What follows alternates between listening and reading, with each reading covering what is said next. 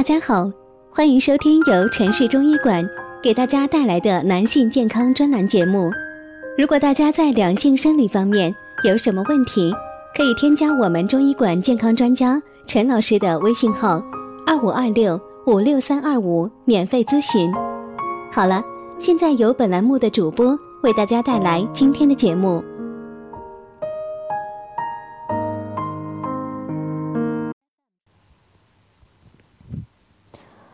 六个字，三件事，很多的人肾都这么毁了，看完不服不行。有不少朋友伤肾而不自知，这才是最可怕的。很多日常伤肾的坏习惯看起来都是小事情，损害微不足道，但架不住日积月累，神锯木断，水滴石穿。所以说，伤肾。如磨刀之石，不见其损而日有所亏。今天我们着重讲贪凉、熬夜、久坐这六个字。首先讲贪凉。中医说寒伤阳，热伤阴。冰冻的食物、寒凉性质的药物、寒冷的环境都会伤害人体的阳气。为什么呢？因为人体必须要保持相对恒定的体温，也就是有足够的阳气，才能维持正常的生理功能。如果你非要把自己当冰箱用，把肚子里塞进各种冰淇淋、冰棍、冰水、冰啤酒、冰可乐、冰美式，人体就必须要消耗自己的阳气来平衡和抵消这份寒冷。用以恢复正常的体温，才能让你继续活着。古人贪凉，一般也就是夏季贪凉，因为燥热又没有任何纳凉设备，所以即使贪凉，顶多也就是喝点井水，吹点凉风，也凉不到哪儿去。但是现代人的贪凉早已不限于夏天，而是四季贪凉，家家有冰箱，处处卖冷饮。使贪凉极其便利，唾手可得。而且严格的讲，现在不是贪凉，而是贪寒。在中医里，寒与凉的程度是有很大区别的。现代的寒，动不动就是零下，早就不再是凉水，而是寒冰。对于人体阳气的杀伤力，相比古代要致命得多。其次，讲熬夜。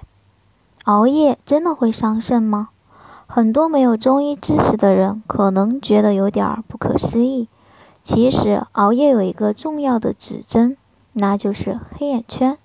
单从这一点就足以证明熬夜与伤肾之间有着脱不开的因果关系。为什么呢？天天照镜子、时时在补妆的女孩子们都很清楚。熬夜的黑眼圈真可谓立竿见影。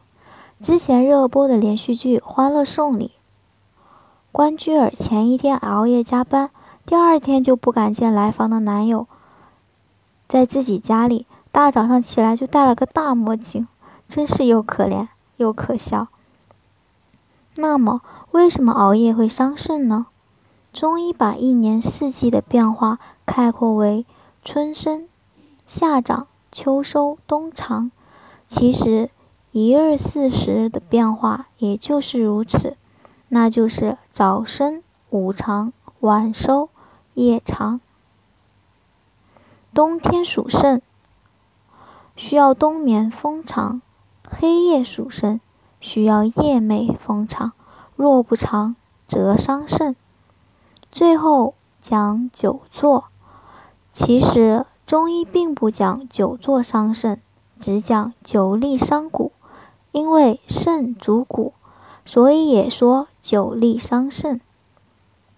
这句话的出处在《黄帝内经·素问·宣明五气篇》中：“久视伤血，久卧伤气，久坐伤肉，久立伤骨，久行伤筋，是为五劳所伤。”但是。